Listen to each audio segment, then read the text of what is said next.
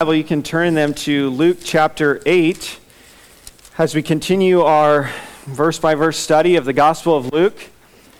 We are in a new chapter this morning. Luke chapter 8. And the section uh, of verses 1 to 21 is one big unit, and that's the passage I'm going to read. Um, you know, I have this experience, you know, sometimes on Saturday, I just have way too much content and it has to be, uh, something has to be done with it. So uh, I realized that it would be best to, uh, instead of doing this in one, and Mike was very skeptical that I would do it in one, and so I, I submitted to his wisdom. And uh, we're going to finish this. Uh, we're going to look at verses 1 to 15 this morning and then 16 to 21. Be merciful to you. So, but I'm going to read the whole text. It all kind of goes together here. So follow along as I read Luke chapter 8, verses 1 to 21. Soon afterwards, he went on through, the, through cities and villages, proclaiming and bringing the good news of the kingdom of God. And the twelve were with him and also some women who had been healed of evil spirits and infirmities. Mary, called Magdalene, from whom seven demons had gone out, and Joanna, the wife of Chuza, Herod's household manager, and Susanna, and many others who provided for them out of their means. And when a great crowd was gathering and people from town after town came to him, he said in a parable, A sower went out to sow his seed. And as he sowed, some fell along the path and was trampled underfoot, and the birds of the air devoured it. And some fell on the rock. And as it grew up, it withered away because it had no moisture. And some fell among thorns, and the thorns grew up with it and choked it. And some fell into good soil and grew and yielded a hundredfold. As he said these things, he called out. He who has ears to hear, let him hear. And when his disciples asked him what this parable meant, he said, To you it has been given to know the secrets of the kingdom of God. But for others, they are in parables, so that seeing they may not see, and hearing they may not understand. Now, the parable is this the seed is the word of God. The ones along the path are those who have heard. Then the devil comes and takes away the word from their hearts so that they may not believe and be saved. And the ones on the rock are those who, when they hear the word, receive it with joy. But these have no root. They believe for a while, and in time of testing, fall away. And as for what fell among the thorns, they are those who hear, but as they go on their way, they are choked by the cares and riches and pleasures of life and their fruit does not mature. As for that, in the good soil, they are those who, hearing the word, hold it fast in an honest and good heart, and bear fruit with patience. No one, after lighting a lamp, covers it with a jar or puts it under a bed, but puts it on a stand, so that those who enter may see the light. For nothing is hidden that will not be made manifest, nor is anything secret that will not be known and come to light. Take care then how you hear, for to the one who has, more will be given, and from the one who has not, even what he thinks that he has will be taken away. Then his mother and his brothers came to him, but they could not reach him because of the crowd. And he was told, Your mother and your brothers are standing outside, desiring to see you. But he answered them, my mother and my brothers are those who hear the word of God and do it. To audit a class in college is to sign up for a class and yet not get credit for that class. Uh, there's many reasons why you might do this to not affect your GPA, uh, just because your interest in the content. Uh, but if you audit a class, you don't usually don't technically have to do any of the work in the class. You don't have to turn any assignments, uh, read any of the texts. Uh, you simply go to the lectures and take it. Um, and that may differ according to school, but generally, uh, you're not responsible for doing the work and responding to the syllabus. Uh, you just go in and take it. Um, and so you just want the content, you just want to hear, you're curious. Well, as we've been studying the Gospel of Luke, there are massive crowds that are following Jesus. Uh, and many of these people are merely auditors of Christ. They are listening to Jesus, they're fascinated by Jesus, he's healing people, he's doing incredible miracles, and they're drawn to him, but they are likened to someone who audits a class. They just want to listen from a distance, take it in, but they don't want to respond to the message in repentance and in faith. And sadly, many today, I think, are happy to audit the teachings of Christianity, the teachings of Christ, and who Christ is, and merely just hear and listen and find it fascinating. But uh, it really, they have no intention of receiving the forgiveness that is in Christ and uh, repenting of their sin, acknowledging it, and trusting in Christ as their Savior and Lord. And this is a dangerous position to be in, as Jesus is going to talk about, especially if you are a regular church attender. Uh, these are the people Jesus is, is talking to, people who are regularly under the hearing of God's word. And he's saying that's a dangerous position if you have no intention of responding to the word. As we will see, this is part of the reason Jesus began, began to teach in parables. Parables are introduced to us here in this passage, and they are a teaching method of Jesus, but there's much misunderstanding about parables and what Jesus is doing with them, why he begins to use them. And we'll see that uh, bear out in our text.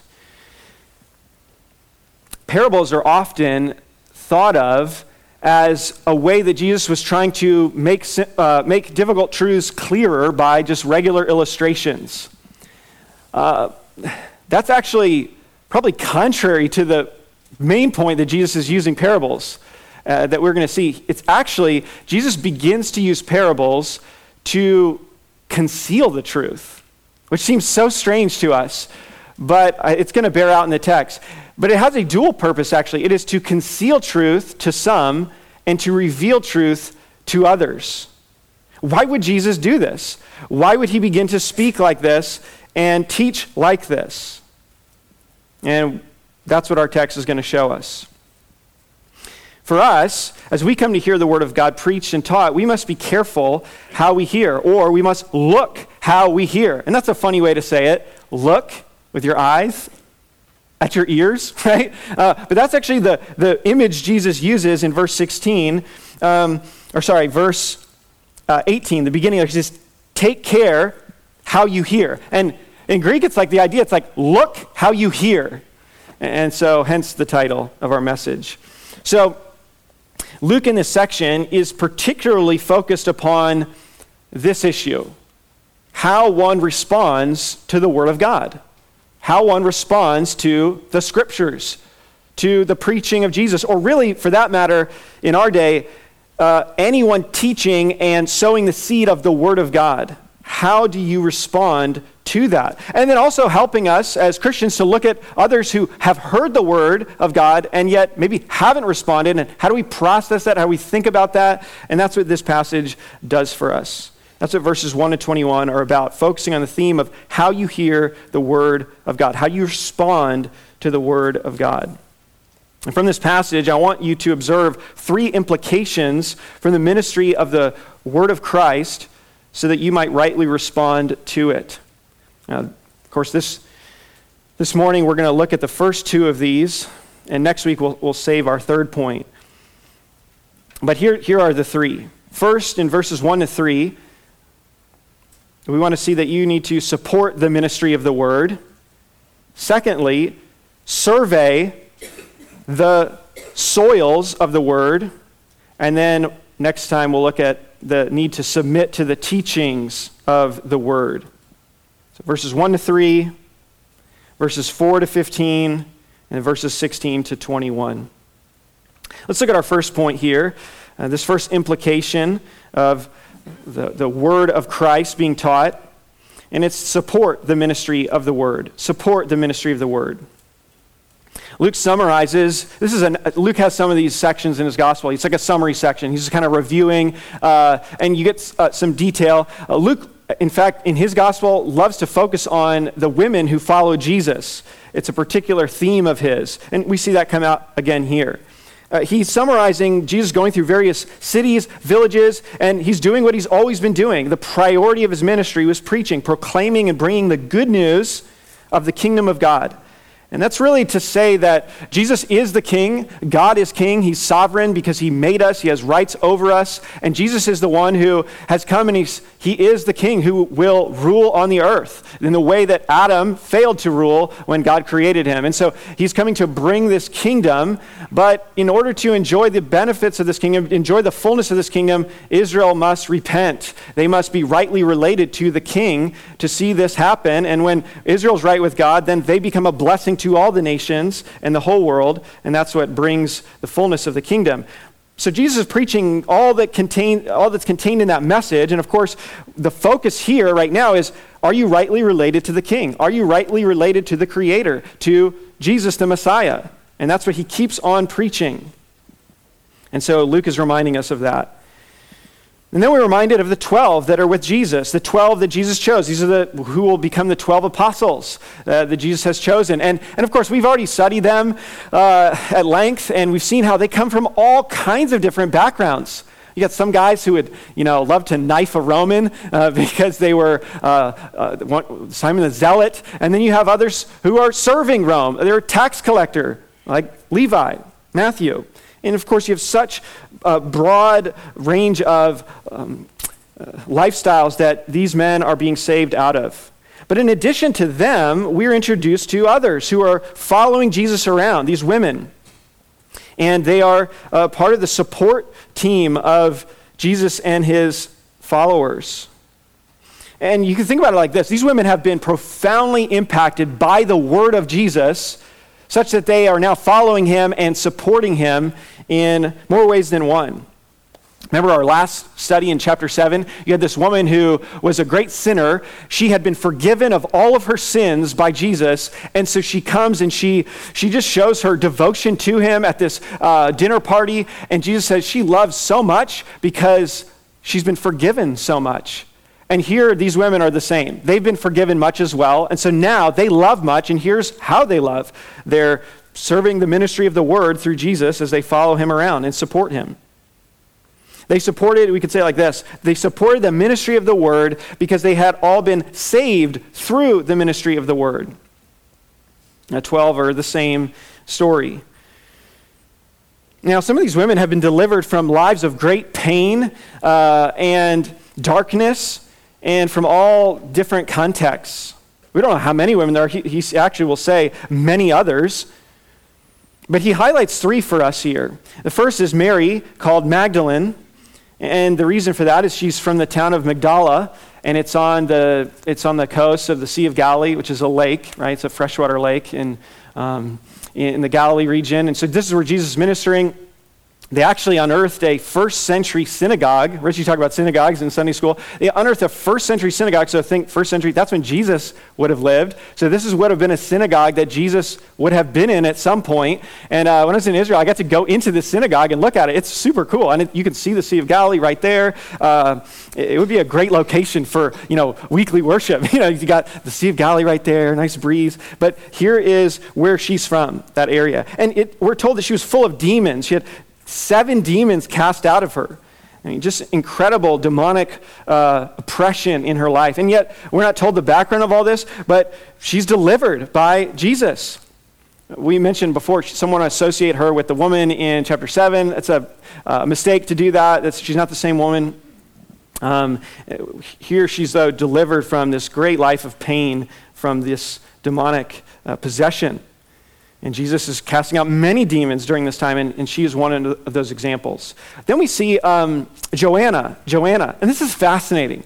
This is something you could like read over and be like, okay, mm, big deal. But this is just kind of funny, uh, in, to me at least. Know, this is what I find funny. Uh, her husband is a man named Chuza okay? And he is, we're told that he's Herod's household manager. This is Herod Antipas, and we don't have time. The Herods are so difficult to figure out. They're like, there's so many Herods. Okay, but this is Herod Antipas, and this word here, it's either that he's the manager of Herod's, like a royal estate of Herod's, or a high ranking official at Herod's court. Either way, this guy is high up in managing a managerial role for Herod Antipas, who just, I mean, just so you know, Herod is not a Christian. He's not a follower of Christ. Uh, he's very opposed to Christ. And so you have to love this irony. Here is Herod supporting the ministry of Jesus and the ministry of the word in an indirect way as he supports the husband of this woman who is supporting Jesus. you got to love this irony.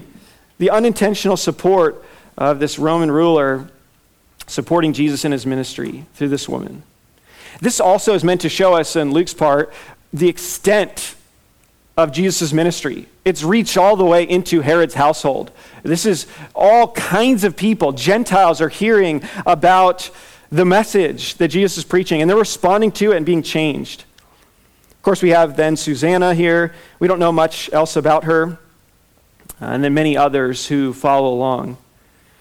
These women appear later in the gospel at the uh, crucifixion and resurrection. They're highlighted there as well. So they follow for the long haul. And here they are providing for the ministry of Jesus. It says, um, the end of verse 3, who provided for them out of their means. And certainly this is financial, but also in a variety of other practical ways uh, that didn't involve money, but their time, their skills, their service. I mean, they're traveling around. Why would you support the ministry of the word like this? Well, we said it because they've been profoundly changed by it. You do this because of what it's done in your life, how it's impacted you. You see the, the power of the Word of God, and so you want to get behind that. And this is the impact it had in their lives. So we see the importance of the Word. You know, people give to political campaigns, you know, we know that right now, and people are raising money for their campaigns, and people give to those because they believe in the candidate, uh, because they want to see them uh, furthered. And these people are supporting the ministry of Jesus because they believe in him and they, they have been changed by him and by his message. And it's no different today. If you've been changed by the gospel, you want to support gospel ministry. That's pretty basic. Yes, you want to be discerning, of course, because you know that not all that calls itself gospel ministry or a word based ministry is faithful. So you want to do some digging. That's totally good and appropriate and make sure that that's faithful. But when you've discovered that it is, and you've been, especially if you've been helped by a certain ministry of the word, uh, some teacher or a book, you're like, man, this is so good. I want other people to hear this too. And so we understand that. And that's what's happening here with these women. It's just so very natural. And this is the early church. Uh, they, they they continued this practice of supporting one another. If you look at 2 Corinthians 8, 2 Corinthians 8, verse 1 to 5, it says, We want you to know, brothers, about the grace of God that has been given among the churches of Macedonia. For in a severe test of affliction, their abundance of joy and their extreme poverty have overflowed in a wealth of generosity on their part. For they gave according to their means, as I can testify, and beyond their means of their own accord, begging us earnestly for the favor of taking part in the relief of the saints. And this, not as we expected, but they gave themselves first to the Lord and then by the will of God to us. In other words, he's saying, here's these poor Christians. This is not like a wealthy church, and yet they see a need in another church and they go, we got to help them. Come on, we got to pull together. And they, they send support. And Paul's saying, look at this. I mean, th- you wouldn't expect this church to be serving, but they're so eager, they're so desirous to serve other Christians because they're saying, We love them. The word has changed us. We want to help them. And of course, this is in the book of Acts as well, in the early church, as Acts recounts that. Acts 4, verse 33. It says, And with great power, the, the apostles were giving their testimony to the resurrection of the Lord Jesus, and great grace was upon them all.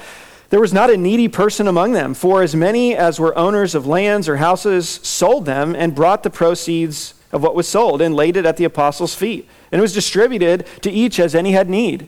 Thus Joseph, who was also called by the apostles uh, Barnabas, which means son of encouragement, a Levite, a native of Cyprus, sold a field that belonged to him and brought the money and laid it at the apostles' feet. so here they're meeting one another's needs, they're supporting one another. Just, this practice continues through the church and, of course, even today. Of course, we give to the ministry of the word, but we give ourselves to the ministry of the word. No, that doesn't mean you're like you're a preacher or anything like that. It doesn't have to mean that. It means that you maybe you serve in the church in some way. Christians do that. They, they want to see others benefited by the word and through their service, through actions, or through their service through the word. First Peter talks about this. First Peter makes this point. We studied First Peter, so this is just by way of review.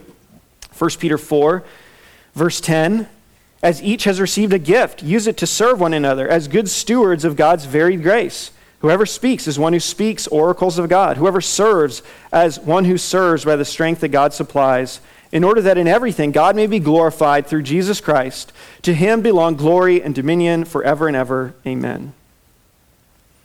So everything flows out of the ministry of the word. So your service in the church and to one another is a support of the ministry of the word, whatever context that may manifest itself. And so, what role can you play? Where can you sacrifice in the service of the word and of the church? How are you giving yourself in service to the ministry of the word? You know, we don't serve God because he needs anything. Our God is not a needy God. We serve because we are grateful for the salvation we have been given. We are grateful and we count it a privilege to serve the Lord. This is the Macedonian Christians. They're like, man, give us the privilege of giving to you guys to serve you, even in our poverty. But as this group of, so this is what we see in their lives. They, they are supporters of the word, and it manifests itself in different ways. And this is the, just the, the pattern of Christians who've been impacted by the word. They, they, they want other people to hear it. They're like, this is so profound. This has changed my life. Other people need to hear this. And so this is what this is the response we need to have to the word of God to further support the propagation of the word. And that's what they're doing. Now, as the word goes out, here's the question that this group will have and that we have. The word goes out and some people respond to it, but a lot of people don't. And some people respond to it initially, but then they seem to like fall away. What, what's the deal with that? And that's the question that Jesus is preparing. Those are the questions Jesus uh, and the situations that Jesus is preparing them for in the parable that he tells the parable of the soils. He's going to show why there are different responses to the word. And within that, what are the dangers to the word as it goes forth? So that's the next thing he begins to explain. So we see support the ministry of the word.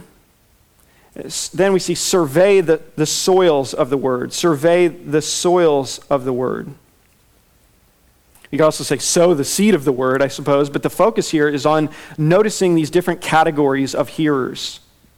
Verses 4 to 15. Now, first we want to just see the parable stated itself, and then we'll see um, the purpose of the parables and then the point that is seen. So, first, let's look at the point, sorry, the parable stated in verses 4 to 8. Verse 4 just gives us the crowd, and it says in verse 4, look there. And when a great crowd was gathering, and people from town after town came to him, he said in a parable. So, once again, great interest surrounds Jesus, many people listening, not all responding to him becoming disciples. And so he begins to tell these parables in public. What is a parable? The word, uh, this is not always a good thing to do uh, with a word because it's not how we understand like words. So if you're doing word studies, it's like you don't just break apart the word and say, oh, it means this and this. But this is somewhat helpful in this instance. So para, uh, parable. So para means beside, and uh, balo is the word for throwing. So it's like to throw beside or to cast alongside. And so that gives the idea of like a comparison, right? To put two things next to each other is like a comparison. So we understand a parable is like a story that takes something from everyday life, usually, and it compares it to something else, uh, usually a spiritual truth, and particularly about the kingdom of God. So that's kind of the idea. Now, you don't want to do that with like butterfly, and you're like, butter and fly, and that's what butterfly, and you're like, no, no, that's not what a butterfly is at all. So it doesn't always work, but you, you get the idea. Um, so a parable is an illustration, right? It's, it's kind of a common illustration of a spiritual truth. But people get confused about these, and the reason is for maybe two reasons. One, they think that Jesus always spoke in parables for his entire ministry, which is not the case. It's at this point in his ministry that he starts. He maybe has upwards of two years before he starts speaking in parables.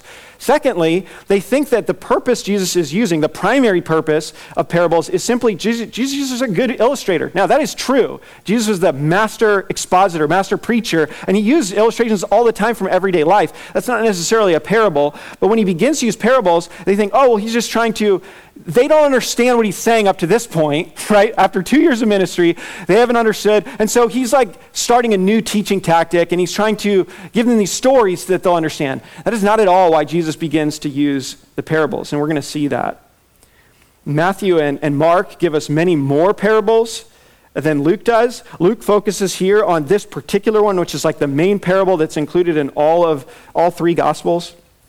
But this is, this is the crowds, and, and he begins to speak to them in parables. We're going to see why in, in a moment here. And here he just gives the categories, okay? The categories of the soils. And just look, verse 5 here. Imagine you're in the crowd, right? You're hearing Jesus say this for the first time. He says, A sower went out to sow his seed. And so, okay, in an agrarian culture, this makes total sense. Like everyone gets this. A lot of farmers, right? And as he sowed, some fell, along the path was trampled underfoot. The birds of the air devoured it. So you'd have like these different fields, right? And you'd have pathways that would separate the fields. And of course, the pathways for walking. So you walk on those all the time and you don't walk in the field necessarily. And, and so that path becomes beaten down and hardened. And so, of course, you're just throwing seed out kind of indiscriminately. But of course, you're not trying to throw it on the path, but some gets on there. And the point is, it's so hard, the ground is so hard that you know, it just, birds, it's easy for them to get to, and so they come and they pluck it up. And that's all Jesus says. verse 6 Some fell on the rock, and as it grew up, it withered away because it had no moisture. Now, don't think about this as like a field full of rocks, but think about this rather as like a limestone layer under the ground, and it's deep enough so that there's a layer of soil on top of that, and it's a layer that's deep enough for a plow to not reach that so that the farmer doesn't realize that there's limestone underneath, but it's. Uh, it's, it's, enough, it's close enough to where when the seed falls on it, it germinates quickly and something comes up, but it can't hold enough moisture so that when the sun beats down, it dies. And that's what Jesus says about that one, okay? Verse 7 And some fell among thorns, and the thorns grew up with it and choked it. So, once again, thrown out, uh, it begins to grow, but these other faster growing uh, thorns begin to rise up along with it, and sometimes even wrapping around, but it just saps all the nutrients away. And so this one is choked out and it doesn't produce. And then finally, verse 8 some fell into good soil and grew and yielded a hundredfold. And that's what Jesus says. Like that's his teaching. That's his public, that's his sermon. Okay? And then here's what he says. Here's the final call where he says at the end of verse 8, He who has ears to hear, let him hear. Now that is Jesus' sermon. Do you know what it means? Now you go, Yeah, I know what it means. Yeah, because you cheated. You know, you know the story. You know the explanation. Right? The disciples are hearing this, all the people are hearing this, and the disciples are looking at each other and they're going, what does that mean? Like, what is he talking about? Because this is not the normal way Jesus has been teaching. He's been very clear. He's been talking about the need for repentance, the kingdom of heaven is at hand. And now he tells a story about everyday farming. And it's like, yeah, we know all those things. Yeah, those, there's four soils, okay. What does any of that mean? And you wouldn't know either. You wouldn't know what that meant unless someone told you. And that's the whole point. That's the whole point. That's why he says at the end, he who has ears to hear, let him hear. And, and this is a phrase that's already come up in Luke, where it's the idea of everyone has ears, right? Physical ears, and everyone can hear the message. They heard the parable, but they don't have the ears that Jesus is talking about, like a spiritual perception, an ability to understand and truly grasp revelation from God in a saving way. And so he's saying, for those of you who do have the work of the Holy Spirit, God's opening your heart to believe the message, listen to this, understand this, perceive this. And this is what he tells them. You think, wow, that is not super clear as to the meaning. and that is exactly the point. So the, this shows us that the, the parables were not Jesus' teaching style to help people understand things better because no one knows what he's talking about. Then we see the purpose sought. Naturally, right? What are you, what are you talking about, Jesus? But notice when this happens, right? Jesus gives this parable to the crowds, but then we get private, right? Now we're not with the crowds, we're with the disciples and Jesus. Verse 9, look at verse 9. And when his disciples asked him what the parable meant, and this is a private context now, uh, when you read the, the Gospels here, uh, and, and we see Jesus beginning to explain to them. They're seeking what they want to know. And he says, To you it has been given to know the secrets of the kingdom. But for others, they are in parables, so that seeing they may not see, and hearing they may not understand. So here's the purpose. And it's a twofold purpose of this teaching style that begins now in Jesus' ministry it's to reveal truth and to conceal truth. It's to do both. It is to reveal truth to those who are true disciples, and it is to conceal truth from those who will not believe. And look at verse 10 again. He says, To you, to you it has been granted. And, here he now is speaking to them in private. Um, Mark, in his gospel, in Mark chapter 4, verse 34. In verse 34, he says, He did not speak to them without a parable, but privately. To his own disciples, he explained everything. Now, this is not to be taken that he was from the beginning of his ministry speaking in parables, but at this moment, he, he stopped speaking openly, but in parables. Why would this happen? He's leaving the crowds hanging as to what these stories mean. And, and yet, in private, he explains it to the disciples. To you, it has been given to know the secrets of the kingdom of God. This word has been given. It's the idea that they've, that they've got the privilege of revelation. God has granted this. This is a gift from God that He's granted to them to understand the meaning of these things because He's about to explain it. They have the privilege of further revelation. Remember later, we're not going to get there today, but to those who think they have, what they think they have will be taken away from them because they didn't respond. And to those who do have and respond, they will be given more. That's this principle here. It was God's sovereign decision to reveal it to them and not to others. In Matthew's gospel, in Matthew 11, listen to what Jesus says. After rebuking cities in Israel that were hearing his message over and over, and yet we're not responding to it, we're not repenting. He said in verse 24, Matthew 11, But I tell you that it will be more tolerable on the day of judgment for the land of Sodom than for you. And then at that time, Jesus declared, I thank you, Father, Lord of heaven and earth, that you have hidden these things from the wise and understanding and revealed them to little children. Yes, Father, for such was your gracious will. All things have been handed over to me by my Father, and no one knows the Son except the Father, and no one knows the Father except the Son, and anyone to whom the Son chooses to reveal him. And so, this is the sovereign decision of God here. And they are getting the privilege. To you, it has been given, granted, sovereignly bestowed by God to know the secrets of the kingdom of God. What are the secrets of the kingdom of God? Sometimes it says mysteries of the kingdom of God. And this word mystery, uh, don't think of a mystery in the Bible. How does the Bible use mystery or secrets, right? The idea is not like a Gnostic knowledge. Uh, for the, it, it's this idea not of something you could never know, but just something that has not yet to this point been made known. So, it, like, a mystery is like a Christmas present, right? It's under the tree. You don't know what's inside until when? You open it. And you open it, and the mystery is now no longer a mystery. That is the idea of biblically a mystery. There are things that, that God will reveal, and through the writers of Scripture, and they'll say, This is a mystery. And so they're saying, like, here's the present, but I'm opening it right now.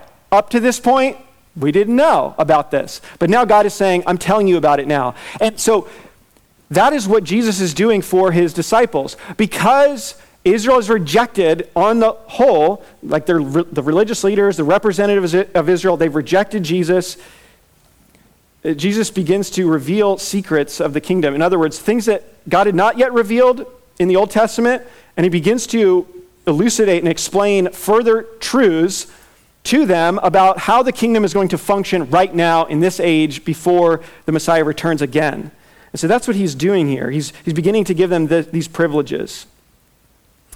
And he quotes an Old Testament passage to show us this, and it's from Isaiah chapter 6. Isaiah chapter 6. And of course, Isaiah is writing um, to Israel, and they're on the verge of going into exile.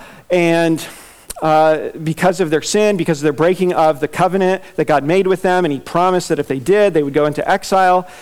And so he, God reveals Himself to Isaiah and after this incredible vision of God that he has, he is cleansed of the guilt of his sin, and then he's commissioned to speak to Israel.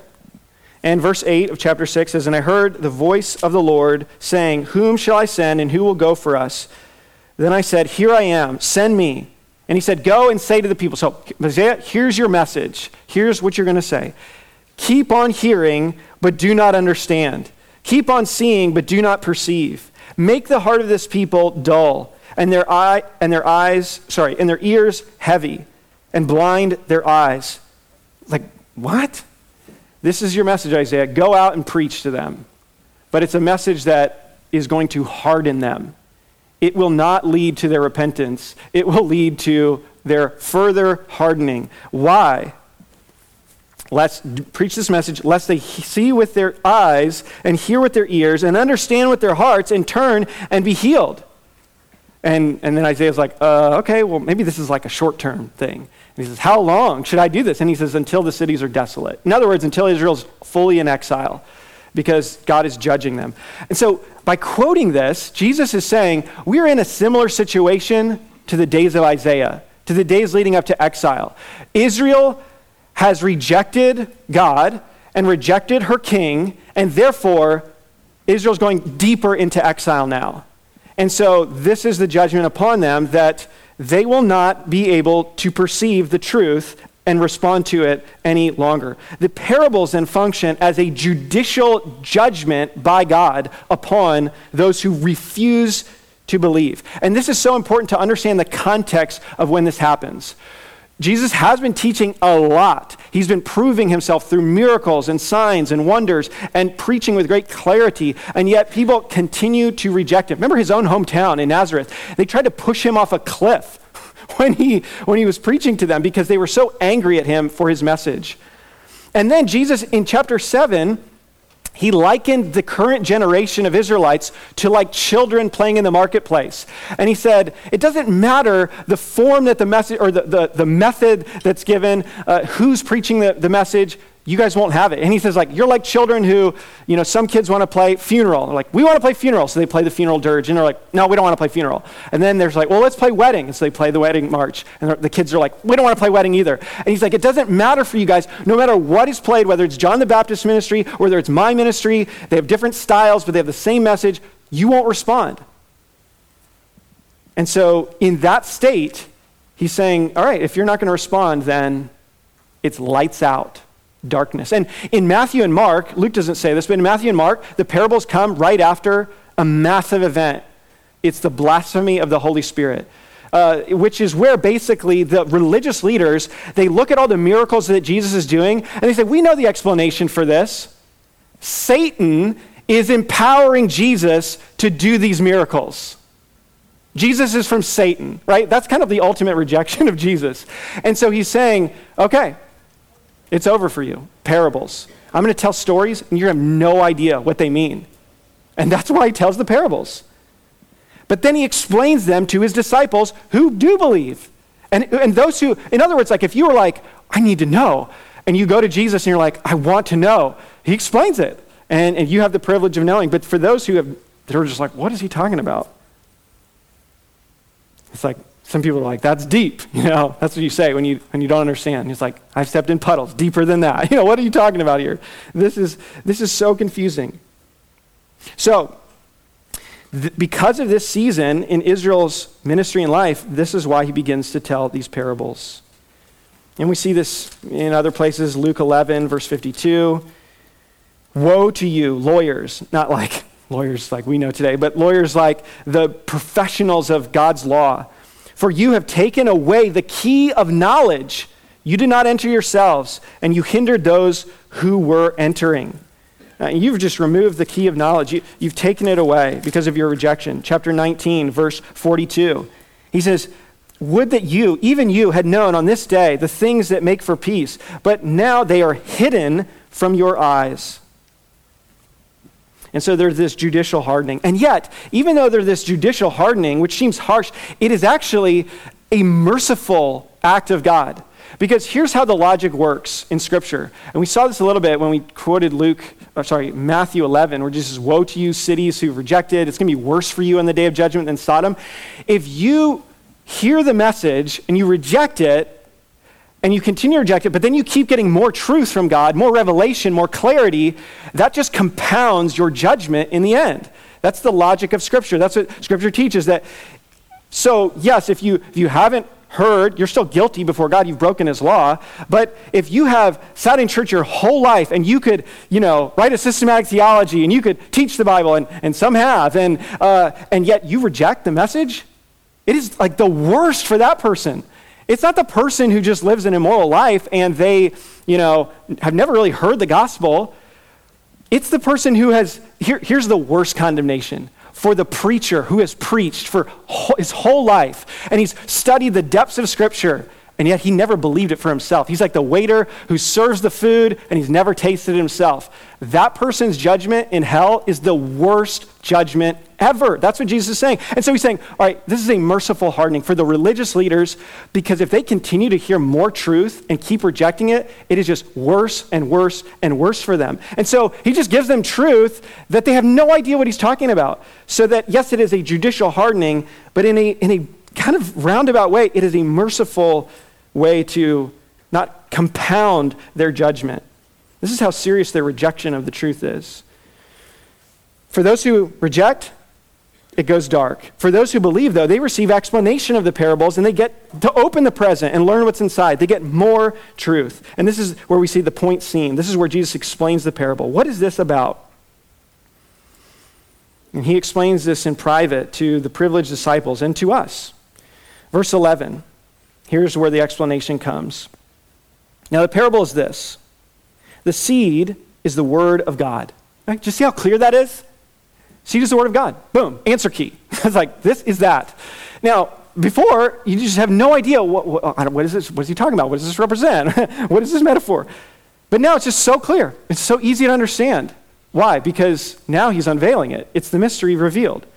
And, and other passages of Scripture speak this way. Peter, uh, who is hearing this, right? He'll write in his letter in 1 Peter 1.23, Since you have been born again, not of perishable seed, but of imperishable, through the living and abiding Word of God. And Peter picks up on this illustration. He starts to use it now for the Word of God later.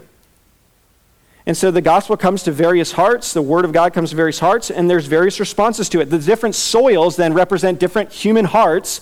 The seed represents the word of God. The, the sower is really anyone who communicates the message of the word of God. And they sow it, they, they share it with someone, and the, it hits the heart, and there's different responses because there's different soils, different hearts. Now, the power of the Word of God is not lessened by this, but it's actually predicting this ahead of time. So it's saying, hey, the Word of God predicted beforehand that there would be these kinds of responses already. And so there's four, uh, four soils here. You have first the stolen uh, that represent the, you know, faith in the heart of a person. So first you have stolen faith. Stolen faith. Look at verse 12.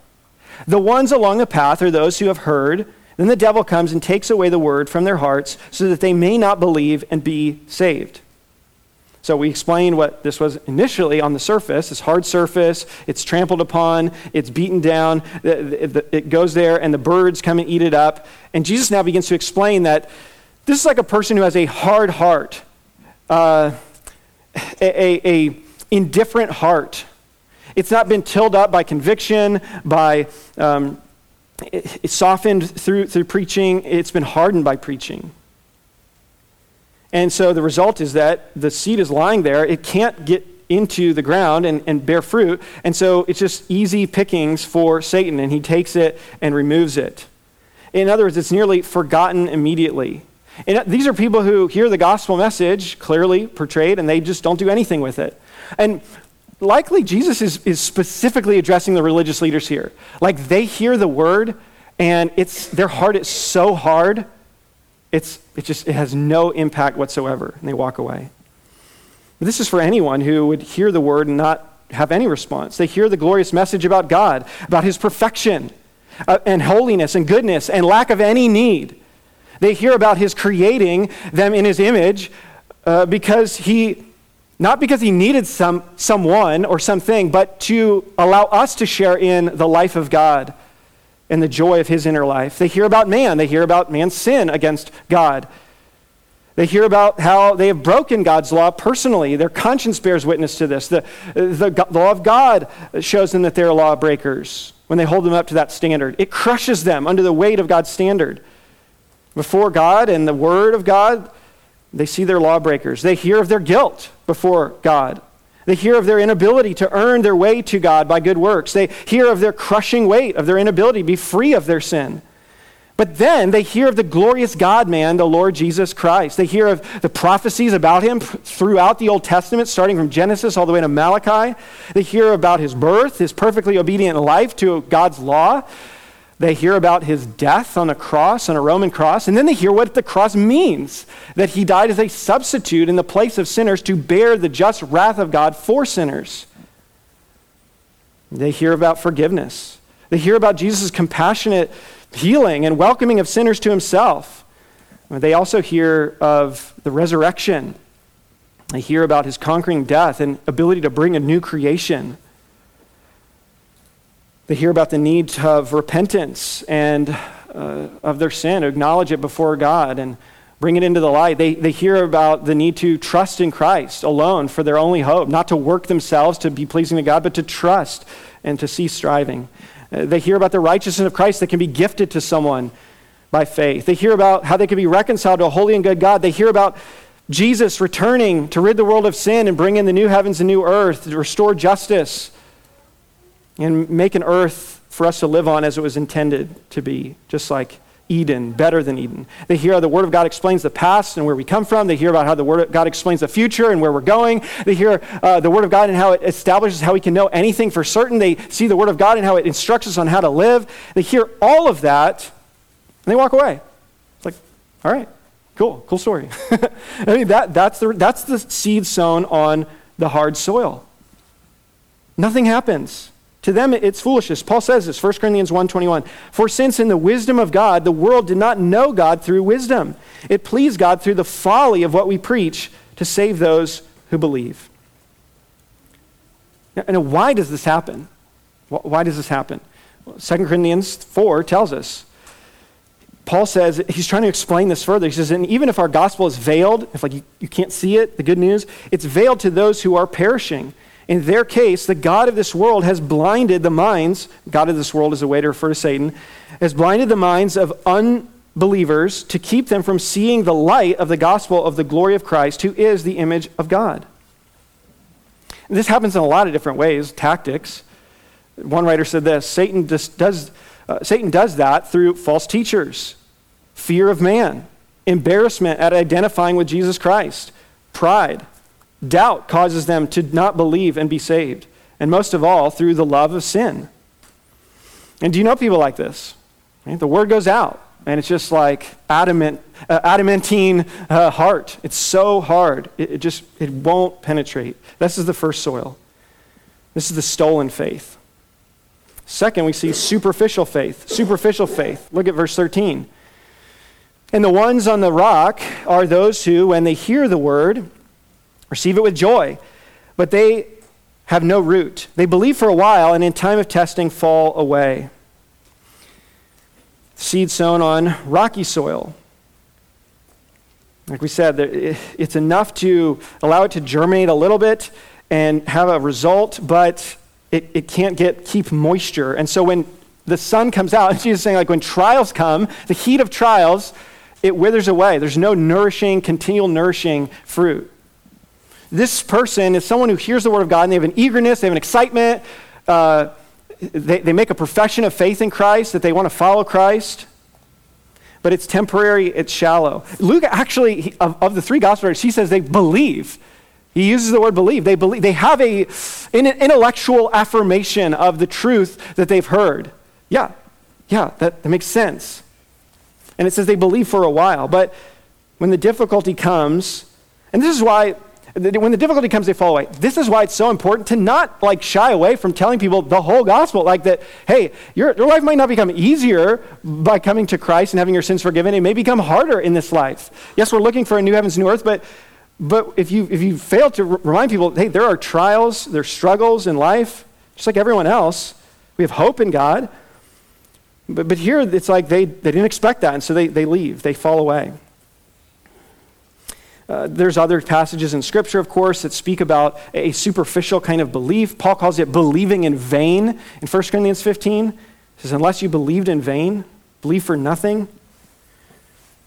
They believe for a while, it seems genuine, but they don't endure in their trust. And this gets at the nature of saving faith. It is that it endures till the end. It keeps on believing, it keeps on trusting. It's not that we, we, we don't have anything to do with earning our salvation. We can't do that. We look to Christ to, as our hope and salvation. But the person who looks to Christ, they keep on looking to Christ. Their whole lives, they realize and they profess through their trust in Christ I can't earn God's favor myself. I need Him to save me. These are flash in the pan kind of people, and they were never truly saved.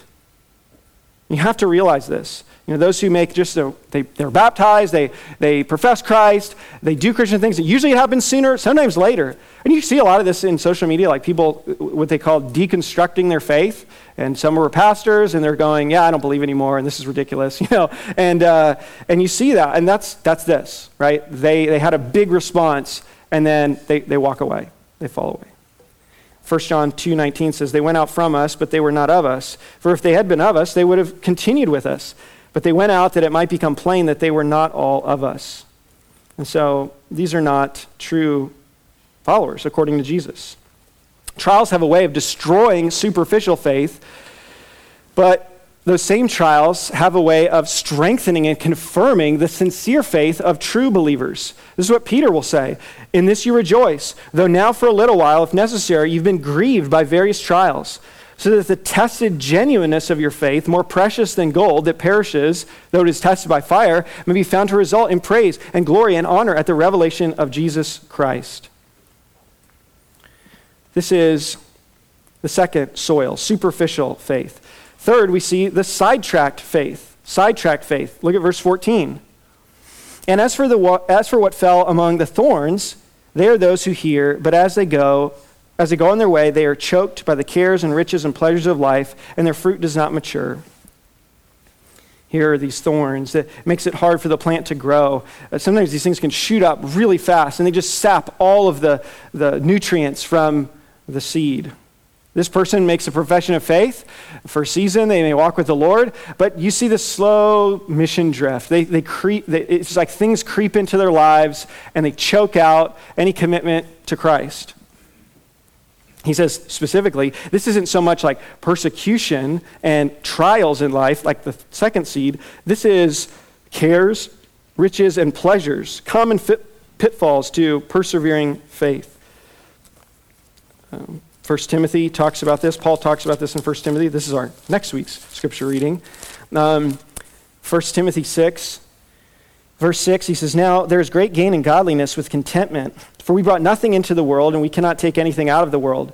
But if we have food and clothing, with these we will be content. But those who desire to be rich fall into temptation, into a snare, into many senseless and harm, uh, harmful desires, and plunge people into ruin and destruction. For the love of money is a root of all kinds of evil. It is through this craving that some have wandered away from the faith and pierced themselves with many pangs. J.C. Ryle old, old preacher in England said this Thousands of things which in themselves are innocent become, when followed to excess, little better than soul poisons and helps to hell. Open sin is not the only thing that ruins souls. Except we watch and pray, these temporal things may rob us of heaven and smother every sermon we hear. These are people like Esau, who sold his birthright for uh, a bowl of stew. They're like Demas in the New Testament, who his love for the things of this world led him to desert the faith. Or like the rich young ruler, who after uh, talking to Jesus, he went away sad because he had many possessions. This fruit doesn't ripen or mature, thorns take them out. And, and this is how it works it's subtle at first. Notice the phrase here it says, as they go on their way. That's kind of a scary verse. As they go on their way, it is meant to be subtle, not sudden. Like you go, oh, I would recognize that in my life. Like, that's the whole point. It's subtle. It, it's not, oh man, this is, this is so in your face. No, lots of excuses for a long time as to why other priorities are sidelining commitments to Christ. And then slowly and surely, slowly and surely, it just creeps out and chokes out love for Christ. It's a call to examine priorities. Yes, God gives us many good things to enjoy, but they are gifts from God, not gods instead of God. Dale Ralph Davis, uh, preacher, asked this question at, at, at this point with these three soils. He says, Are you reading your biography in these soil samples of Jesus? And it's a, it's a very heart searching, uh, literally, as he's talking about hearts, passage. And then he gets to the, the fourth soil, the saving faith saving faith. In verse 15, look there. He says, As for that in the good soil, they are those who, hearing the word, hold it fast in an honest and good heart and bear fruit with patience. Now, the first three uh, represent people who've never truly been saved. They're not real Christians. You can't lose your salvation. He's not talking about people who were saved and then lost that. He's saying they, they appeared to associate some of them, but then it wasn't real. It wasn't genuine. People can call themselves Christians and yet not be a Christian in the biblical sense. And this fourth soil, though, is the one that truly represents someone who's saved. And why is it that their heart is different? It's not because of them, that they didn't make their heart good. God changed their heart. He gave them new life. We call that regeneration or the new birth. To see the glory of Christ and the worthlessness of their sin, to trust in Him. And, and here's the re- result. He says a hundredfold. That's what he said earlier, that they produce a hundredfold. Now, that is an insane yield. like that, that is unheard of. Now, Jesus' parables have this way of like, uh, and stories of, you know, they, they go along, you're like, yep, I track, I'm tracking, I'm tracking. And then he has this little twist at the end, and you're like, what? I mean, what, what is that? This fruitfulness is unheard of. An average farmer during this time may have had a sevenfold to a tenfold yield. Jesus saying hundredfold. It's like, imagine Jesus describing different cars instead of soils. All right, bring this into modern day. If he's describing cars, four cars, the parable of the four cars, right? The first car, you put your key in and it doesn't start. It just clicks. Click, click. And the battery's dead, okay? Second car, you put the key in and it starts. It turns over, but only for a few seconds because there's no gas in the tank. There's just some leftover in the carburetor. And so, and it putters out. The third car, you turn on, put the key in, turn it, it starts, and it, it starts, and you put in drive, and you start to drive out of your driveway, and the wheels fall off. and so you're like, man, again. The fourth car, you get in, you put the key in, you turn it, it turns over, you put it in gear, and it flies to the moon. Like that's Jesus' parable. He's like a hundredfold. What? Like what in the world? Like that is so unexpected that you would just have the DeLorean in your garage, you know, and fly that thing to the moon. That's what he's trying to say here. This is such a you're meant to go, that doesn't happen, Jesus. That's not normal. Or you might say it like this Jesus, that's supernatural. And now you've got it because you understand the nature of salvation that it is a supernatural work. That apart from God's working, his gracious working in a heart, of course no one's going to respond. Of course there won't be fruit that God produces. God has to make it happen. And this is why it's so incredible. And this is why we have to pray. Like, and, and this is why you should feel freedom as you just share the gospel. It's like, hey, here's the gospel. Here's what it is. And you know some are going to respond. And if, we're, if we just take this parable at face value, three don't respond and one do, maybe there's not going to be as many responses as we think. That just helps us with our expectation. And yet, we know that it is God who must bring true saving faith and growth. And, and here it is a seed. Here's the, here's the nature of the saving faith. They continue on. They bear fruit with patience. They keep on persevering. They keep showing that they're trusting by the fruit that they bear. And this is like the consistent message of the early church as leaders go and encourage people who've believed. Listen to what Barnabas says in Acts chapter 11, verse um, 20, uh, 22. It says, The report of this came to the ears of the church in Jerusalem, and they sent Barnabas to Antioch. When he came and saw the grace of God, he was glad, and he exhorted them, he exhorted them all to remain faithful to the Lord with steadfast purpose. For he was a good man, full of the Holy Spirit and of faith. And a great many people were added to the Lord. So Barnabas went to Tarsus to look for Saul. And when they had found him, he brought him to Antioch. For a whole year, they met with the church and taught a great many people. And in Antioch, the disciples were first called Christians. So the point is, these people believe, and what do they go back and do? They say, keep on believing, keep on trusting, keep on relying upon Christ as your only hope. Chapter 13 of Acts, verse 43. It says, And after the meeting of the synagogue broke up, many Jews and devout converts to Judaism followed Paul and Barnabas, who, as they spoke with them, urged them to continue in the grace of God chapter 14, verse 22. It says that they went back to the churches who believed, and it says, strengthening the souls of the disciples, encouraging them to continue in the faith, and saying that through many tribulations we must enter the kingdom of God. That's what the second soil didn't realize, right? Many tribulations to enter the kingdom of God, many tr- struggles, trials. Tom Schreiner writes this The evidence of salvation is perseverance to the end, persisting in our faith. We know our faith is real if we believe to the end. We know our conversion is real if we do not fall away. The mark of a true believer is not merely starting the race, but finishing it. And all of that, of course, is by God's grace. So, what are the implications of this as we close? Well, the fault is not yours if someone doesn't believe the message. Just take a load off, right? In Mark's gospel, he says the sower goes out and sows a seed and then he goes to sleep. And Mark has a different emphasis. He's saying, like, hey, don't worry about it. Just do the thing and go to sleep. Don't worry about it. Have a good night's rest. It's in God's hands now. It's not because of the message or the messenger, it's because of the man hearing it in their heart. That's the issue. And so this also would have an implication that we ought never to change the message. Don't change the seed because you're not seeing the results you want to see. Right? Don't don't water down the message, don't change the message. Just know the message, speak the message. It's offensive, yes, at times to people who want to hold on to their sin, but just speak it. Don't change the seed because the seed is not the problem. And it's not the messenger. It's not like we need just the right person to share the gospel and then they'll believe. No, it's not the messenger. In fact, we're not even told who the messenger is. It's just anyone. And so don't change the message. Don't worry too much about the messenger. It's the man who's hearing it. God must work. So we must pray that God opens hearts. The issue is the sovereignty of God over the heart. And we see these two collide God's sovereignty and salvation, man's responsibility, because, like, this can't happen unless people sow the seed. So, like, you have to share the gospel. Like, the gospel has to get out, right? There's no, there's no growth going to happen apart from seed. Right? But, so we, we sow the seed, but we know that God causes the growth. This is what Paul says. You know, I, I planted, Apollos watered, but God gave the growth. And so that's the issue. We need to have both. We preach, we pray. That's the issue. So, what kind of hearer of God's word are you? Has it changed your life dramatically, such that your life is now in the service of the word and the God of the word? Are you indifferent, hard to the word? Do you see the word humbly, hungrily, endure in it? Do you need to consider some areas where you're being choked out?